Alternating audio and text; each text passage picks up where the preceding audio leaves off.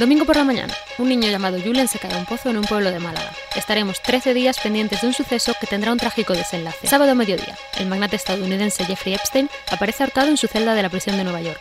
A pesar de su muerte, este antiguo amigo del presidente Trump seguirá dando que hablar. Jueves por la noche, Leonardo DiCaprio comparte una foto en Instagram. Horas después, el mundo entero demanda información sobre los incendios en el Amazonas. Cambia el momento, cambia el lugar, cambia la historia. Pero siempre es la última hora. Soy Paula Guisado y esto es Historias del Mundo, un podcast que recupera las grandes historias del año en un formato distinto con las voces de los periodistas que las contaron. La primera señal es el humo. A los medios llega en forma de tweets. ¿Está ardiendo Notre Dame? Pues sí, sí, estaba ardiendo. Eh, al principio parecía un, incendio normal y entró la noticia y siempre es sorprendente porque uno no espera que arda Notre Dame, ¿no? Pero, pero claro, con el paso del tiempo se fue complicando. Quien habla es Sara Polo, una de las periodistas que se enfrenta a la última hora en la web del mundo. Con el incendio de Notre Dame, como con cualquier otra noticia, urge responder a las preguntas clave. ¿Qué? ¿Quién? ¿Cómo? ¿Cuándo? ¿Dónde? ¿Y por qué? Depende del caso, pero normalmente muchas cosas eh, nos llegan por redes sociales. Por, por, Twitter o por Facebook. Incluso eh, las propias agencias suelen lanzar antes las noticias por Twitter que, por el propio teletipo, que es con lo que nosotros eh, trabajamos. ¿Teletipo? Teletipo. Teletipo, dícese. Teletipo, para que nadie cometa el error que cometí yo en mi primer día, no es un fax por el que van saliendo rollos y rollos de noticias en papel, sino una especie como de Google semi-interno en el que van apareciendo noticias del género que tú quieras. Si tú quieres solo de salud, pues solo te aparecen de salud. A nosotros nos aparecen de todo. Llega un teletipo. Noticia de última hora. ¿Cómo se coordina el trabajo dentro de la redacción? La información como contenido se gestiona más desde la sección. O sea, la sección que al final es la que sabe qué información es la que se está haciendo y la que está en contacto además con ese corresponsal, en este caso con Iñaki Gil en París. Si París es la ciudad más turística del mundo y Notre Dame probablemente de todos los monumentos parisinos es el más visitado, probablemente nos dé que es lo, más eh, visto del planeta, lo más visitado del planeta. Fíjate si es importante algo así, un símbolo como Notre Dame, verlo en llamas era una, una imagen muy, muy perturbadora. Por tanto, pues eso tenía su importancia. Rápidamente vimos que teníamos que abrir internacional con ello, que sería portada del periódico. En la web rápidamente también lo vieron y se colocó a cinco columnas arriba en, en, digamos, abriendo la home, o sea que era una cosa evidentemente importante. Habla Alberto Rojas, periodista de la sección de Internacional en El Mundo. Nosotros desde la sección tenemos que trabajar a dos velocidades. La primera es, lógicamente, alimentar la última hora, pero a la vez tienes que estar ya llamando a tu corresponsal si, él, si no es él el que te llama a ti, porque lo ha visto antes. ¿Se enteró Iñaki o os enterasteis vosotros? Nos enteramos nosotros por eh, una alerta a una agencia. El trabajo del corresponsal no es vivir pegado a la televisión y en cambio el nuestro sí. Nosotros hacemos turnos de 24 horas los 365 días del año, entonces siempre hay alguien eh, mirando la información. Y moviendo tus piezas. Es decir, si en este caso teníamos un corresponsal y una colaboradora, Beatriz Juez, también en París, es qué es lo que nos conviene. Nos conviene a lo mejor hacer una información de lo que está pasando y además hacer una pieza de color, digamos, un testigo directo alrededor de la catedral contando cómo vive el, el parisino de a pie lo que está pasando. Ese día, París es un hervidero desde antes de que se vea el humo en Notre Dame y al corresponsal las llamas le pillan en otro fuego. Mira, Iñaki Gil, nuestro corresponsal, estaba dirigiéndose al Elíseo porque en el Elíseo estaba prevista una conferencia de prensa de eh, Manuel Macron sobre los chalecos amarillos. O sea, imagínate la agenda informativa, lo que cambió ese día. Emmanuel Macron tuvo que cancelar su rueda de prensa y tuvo que cogerse un coche rápidamente hacia Notre Dame para ver in situ lo que estaba sucediendo. Así que lo que nosotros le dijimos a Ñaki, oye, vete cuanto antes a Notre Dame. Entre el Elíseo y Notre Dame hay unos tres kilómetros y medio, algo más de 40 minutos andando. En coche, en hora punta, él se cogió un patinete eléctrico de estos que alquilan por la calle y se fue rápidamente para allá. Mientras el corresponsal llega al lugar de la noticia, la demanda de información va aumentando. Continúa la narración en directo desde Últimas Noticias. Intentamos que la colaboración, o sea, que, estemos muy coordinados con las secciones, porque Últimas Noticias es, al final, una sección en la que caben todas las secciones. Tú tienes que estar preparado para reaccionar a, a, cualquier tipo de información. Pero al final los que saben de lo que están hablando, los que han ido siguiendo de verdad la noticia a lo largo del tiempo, son las secciones. Nosotros vamos gestionando más el continente, aunque también nos metemos en el contenido. Entonces, el continente son, por ejemplo, esas alertas que te llegan al, teléfono, pues esto no es automático. esto hay una persona que tiene que rellenar una serie de campos y lanzarlo lo antes posible, porque además de todo esto hay que llegar antes que la competencia. Por suerte, lo que nos llega a nosotros, más allá del ruido eh, de las redes sociales, que es precisamente por donde te puede entrar toda esa manipulación informativa, nosotros nos alimentamos de las agencias. Generalmente las agencias, Reuters, AFP, eh, Associated Press, todas estas grandes agencias pues suelen ser bastante rigurosas en la, información de última hora que te están ofreciendo. Por tanto, nosotros nos fiamos de estas agencias, que son las que tenemos contratadas en la empresa, y generalmente pues, suele ser información fiable. Ya digo que no, o sea, no dejamos que nos... Eh, ¿cómo decirlo?, que nos contaminen. Pese a las precauciones, los errores a veces ocurren. Tienes que resistir mucho, mucho, mucho la tentación, porque efectivamente cuando pasa algo eh, ahora estamos hablando del incendio de Notre Dame, pero podemos estar hablando de un atentado terrorista o de un desastre eh, climatológico o de, un montón de cosas. Tienes que, que mantener mucho la calma y estar muy frío, muy frío, porque te empiezan a bombardear con muchas con muchos datos, eh, con cifras de muertos que no paran de crecer eh, y entonces bueno pues tienes tú digamos que tienes dos cabezas que gestionar. Tienes la cabeza que quiere ser el primero y que quiere tener más información que la competencia y que quiere llegar antes eh, y, y, ofrecer al lector un montonazo de cosas. Y luego tienes otra cabeza que normalmente es ajena a ti y aquí entran mucho las secciones también que son los que mantienen la cabeza mucho más fría que te dicen bueno quieto quieto quieto quieto incluso cuando vemos que se nos dice que ha pasado algo relacionado con ese humo informativo que vemos en las redes, intentamos frenarlo y decir, bueno, hasta que no esté confirmado en alguna agencia solvente, no lo vamos a publicar. Al día siguiente, el foco de atención sigue sobre Notre Dame. Ha pasado la noche, pero ¿ha acabado todo? La última hora exige, ahora, una enumeración de lo que sabemos y lo que no. Lo que se sabe a primeras horas de la mañana del día después es que el fuego está completamente apagado, que Notre Dame ha quedado desfigurada, sin su aguja y con partes del techo caídas, que la estructura se mantiene, aunque la situación sigue siendo precaria, que la destrucción total estuvo cerca, apenas media hora.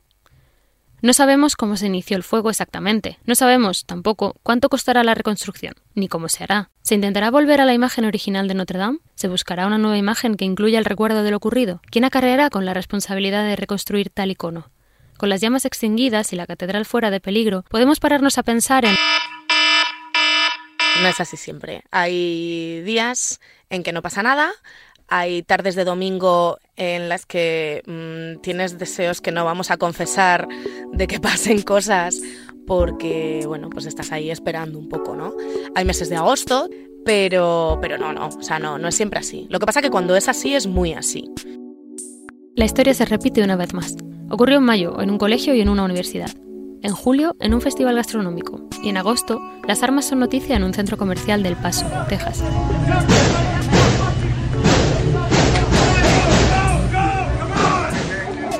Tras el tiroteo, comienza el goteo de información. Desde el mundo se mira al corresponsal en Estados Unidos. Te voy a decir que cubrir desde aquí, incluso para un corresponsal desde el terreno, un tiroteo es algo bastante, no voy a decir aburrido, pero es una cosa bastante difícil. ¿Por qué te digo esto? Porque se parecen mucho unos a otros. Todos conocemos las causas, por qué se producen, o, los perfiles de los, eh, de los terroristas, al final, pues no dejan de ser terroristas, son bastante parecidos. Entonces, digamos que es una cosa eh, cuando se produce un tiroteo es una información que tienes la sensación de estar repitiendo una y otra vez. Desde Madrid se decide el plan de acción. ¿Y mientras tanto? Mientras tanto, ¿qué pasa? Pues mientras tanto está la sección de últimas noticias que tiene que ir eh, mascando toda esa información que llega. La prueba de todo esto es que cuando el lector entra en una pieza que está firmada El Mundo o El Mundo Agencias, que no tiene una firma de una persona, en realidad sí que hay una persona que ha estado recabando toda esa información y elaborando un texto ordenado, consentido y además bien escrito la mayoría de las veces. Si creemos que el tiroteo tiene la suficiente entidad como para coger al corresponsal, sacarlo de su, de su ciudad y mandarlo a este sitio porque o porque ha muerto mucha gente o porque supone eh, una historia importante que hay que contar. Recuerdo aquello, aquel atentado, por ejemplo, de los hermanos Arnaev. Eh, en el maratón de Boston, por ejemplo, murieron dos personas, pero una historia de una gravedad tremenda tiroteo como el del Paso, como el de Orlando, como el de tantos sitios, muere más gente y sin embargo estamos viendo cómo se repite una y otra vez el mismo acontecimiento. ¿Es necesario que se mueva el corresponsal para contar otra vez esa historia? Pues eh, esa es la duda que siempre tenemos. ¿no? Creas o no se puede llegar muy lejos desde Madrid, porque, mm, a ver, realmente tú tienes al alcance de la mano todas esas herramientas que nos ha dado la tecnología te cuento un ejemplo. El terremoto, aquel terrible de Italia, ¿no? Eh, pues mientras la corresponsal se desplazaba hasta el lugar de los hechos para hablar con la gente, nosotros estuvimos hablando con gente por Twitter. O sea, tú realmente puedes cubrir bastante bien, parece mentira, pero puedes cubrir bastante bien algo que sucede a miles de kilómetros de distancia desde mm, un asiento en Avenida de San Luis. Lo que tú no puedes contar es cómo huele, eh, cómo sabe el aire, eh, la pinta que tiene todo, eso no puedes. Y tampoco puedes saber cómo ha afectado eh, a una cultura extranjera que no es la tuya, cómo ha afectado un suceso a esa cultura. Yo te cuento que hay un nuevo rey en Tailandia, pero lo que supone ese nuevo rey, eso yo no lo puedo saber el corresponsal tiene teléfonos a los que llamar, llama a los servicios sociales, llama a la policía del condado donde se ha producido el tiroteo, puede llamar al tipo de la tienda de armas donde eh, le vendieron el, el AK-47 al asesino, es decir, hay muchas maneras de hacerlo sin tener que estar in situ en el sitio porque hay lugares donde llegas y donde el trabajo en realidad tampoco es tan fácil de hacer. Es decir, toda la zona está acotada o nadie quiere hablar contigo, las víctimas eh, pues están en un hospital y no te dejan acceder. Es decir, que luego muchas veces la, digamos, la diferencia entre estar y no estar no es tan importante, sino qué tipo de trabajo quieres hacer, si tienes una idea muy clara de con quién tienes que hablar, por ejemplo, hacer una buena entrevista a un experto en armas o en un profesor universitario de esa universidad donde se ha producido el tiroteo, muchas veces te da más información que estar en el sitio. Casi en paralelo al tiroteo en Estados Unidos, el Mediterráneo da la voz de alarma. Mientras en el paso aún se desconoce la cifra definitiva de asesinados, en la costa de Malta ya han hecho las cuentas. 124 migrantes esperan a ser rescatados en el Open Arms. ¿Qué es el Open Arms? El Open Arms es eh, para nosotros un elemento, un suceso informativo, digamos, en pleno agosto, que nos ha permitido eh, tratar temas muy diferentes. Cuando la historia tiene implicaciones políticas a nivel nacional, procuramos que sea la sección de España la que lleve eh, la información. Pero cuando la historia volvía otra vez a la polémica con Italia, por ejemplo, pues teníamos que llevarla nosotros. Es decir, este asunto del Open Arms ha estado eh, cambiando de sección durante varios días hasta que finalmente ha terminado y ha vuelto a la política nacional con la comparecencia en el Congreso de Carmen Calvo explicando la política española a este traficantes y a estas horas es verdad que nunca sabremos cuánto hemos podido evitar. Sin embargo, el Open Arms no fue noticia desde el primer momento. Nos pasa una cosa con el tema de la inmigración, que es que todos los días eh, llegan pateras.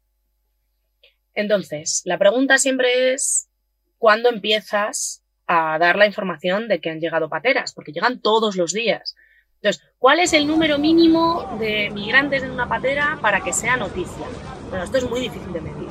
Entonces, con el Open Arms pasa un poquito esto. El Open Arms eh, empieza a ser un hecho noticioso cuando Salvini decide, una vez más, no es la primera vez que lo hace, de hecho bloquea 22 barcos, pero cuando Salvini cierra los puertos al Open Arms y la estrategia de comunicación de la ONG pues empieza a denunciar esto. Empieza a ser noticia cuando lanzan un llamamiento urgente para que les abran un puerto porque tienen a ciento veintitantas personas hacinadas en un barco. Ahí empieza a ser noticia. También hay una demanda por parte de los lectores de información porque empezamos a ver cómo en, en esa medición en tiempo real del interés del lector por determinadas noticias, pues vemos que esta historia empieza a crecer. ¿no? Y eso creo que fue el 9, pero los rescates empezaron el 4 de agosto.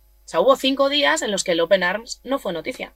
En los días siguientes, el número de personas en el barco aumenta y disminuye. Se producen evacuaciones, pero también nuevos rescates. Pese a las reticencias de Salvini, 27 menores no acompañados desembarcan en Lampedusa. Tras ese último desembarco autorizado, 107 migrantes siguen en el barco. Sin estar dentro, ¿cómo se va siguiendo la información? Pues en el caso del Open Arms, ellos han eh, comunicado muy bien a través de Twitter. Eh, tú tenías vídeos de dentro del barco. Evidentemente hay que tener en cuenta que ellos comunican lo que quieren. La tensión que se vive es insostenible.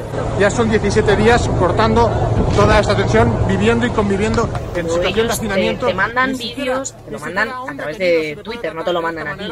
Pero mandan vídeos, comunicados, eh, van actualizando informaciones. Si hay migrantes que se tiran al agua en plena desesperación, te lo cuentan al momento. Y luego, pues está la televisión. O sea, está el 24 horas de televisión española, que tenía a una periodista dentro del barco y pues también coges información de ahí. Nosotros no estamos en el barco, pero sí estamos en contacto con el barco. Es decir, yo tengo el teléfono, por ejemplo, de la jefa de comunicación de Open Arms, que está atendiéndome prácticamente todo el día. Soy muy pesado, además, le estoy mandando audios continuamente. Oye, ¿me puedes confirmar esto? ¿Me puedes enviar eh, una foto de tal personaje? ¿Me puedes eh, contar tal cosa? Y ella me está respondiendo. O sea, estamos en contacto con, con el barco, tanto la persona que estaba aquí en Madrid, que era yo, como Manuel Tori desde Lampedusa. Manuel Tori, que es nuestro, nuestro colaborador en Italia, él se fue, él se fue a Lampedusa y desde allí decidimos que él mandara todos los días no solo piezas de última hora para, para el mundo.es, sino piezas de color. Es decir, que él nos cuente el ambiente de la isla y qué es lo que está pasando, qué es lo que está pasando allí, ¿no? Y, y por ahí, pues, nosotros pensamos también que desde aquí podíamos completar la información con piezas de segunda velocidad, explicando, por ejemplo, todos los tratados internacionales que estaba saltándose Matteo Salvini o eh, cómo era imposible esta teoría por la cual algunos grupos de ultraderecha dicen que hay una coordinación entre las mafias y las ONGs. La crisis del Open Arms dura 19 días. ¿Y el interés de la gente? Una vez esos migrantes ya han llegado a España y tal, sí que es verdad que decae un poquito el interés. O sea, la gente eh, hay que tener en cuenta que no se puede mantener un interés informativo eh, como muy, muy alto, ¿no? O sea, como esa tensión informativa no se puede mantener muy alta muchos días. Y esto es una crisis que ha durado muchos días y realmente ha interesado muy hasta el final. O sea, hasta la resolución a medias esta que hemos tenido ha durado casi hasta el final, ¿eh? El interés. ¿Cuánto influye ese interés en que el medio siga informando? Influye muchísimo. Influye muchísimo. Hemos tenido a Julen, un niño, eh, en un pozo que nadie sabía muy bien qué era lo que pasaba. Y hemos estado todos los medios, sin entrar en valoraciones de si está bien o está mal, hemos estado todos los medios, todos, o sea, no ha habido ninguno que no lo hiciera, informando 24 horas al día, minuto a minuto, de qué es lo que pasaba en ese pozo en el que no pasaba nada, porque en realidad no estaba pasando nada. ¿Por qué se hace esto? Pues porque eh, a la gente le interesaba, la gente que- quería saber qué era lo que pasaba con Julen y quería saber qué pasaba ahora y, y volvía a entrar a mirar qué era lo que pasaba dentro de dos horas. Entonces tú tienes que tenerlo actualizado. O sea, influye muchísimo, claro, influye mucho. Hasta el punto de que si no hay interés, si no hubiera habido interés a mitad de agosto, ¿se habría dejado un poco de contar la historia? ¿Se habría seguido hasta la resolución? No, yo creo que se hubiera seguido hasta la resolución.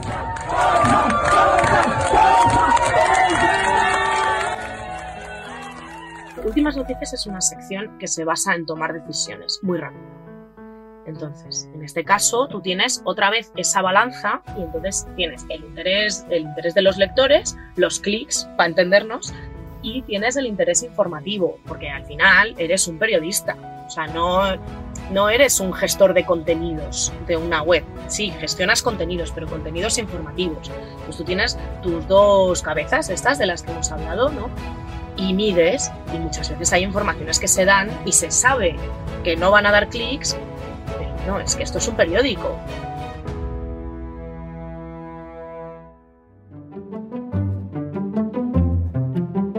Una historia se cierra, otras ya se han abierto. Hoy es un incendio, un tiroteo o una crisis migratoria. Como las de Julen, Epstein o el Amazonas, muchas de esas historias comenzarán a contarse desde un ordenador alejado del foco informativo. Y ese trabajo, a menudo, será invisible. Esta dinámica del oficio la describió el periodista Guillermo del Palacio en un texto publicado en 2015. Abro comillas. Para que haya periodismo, con P mayúscula, es necesario periodismo con P minúscula. Y para que haya periodistas, con P mayúscula, hace falta que existamos los periodistas con P minúscula. Pero hay periodistas mayúsculos dentro del periodismo minúsculo. Cierro comillas. Gracias por escuchar Historias del Mundo. En este episodio, el último de esta serie, han participado Sara Polo y Alberto Rojas. La sintonía del podcast es de David Quinzán. El guion, producción y dirección es de Paula Guisado.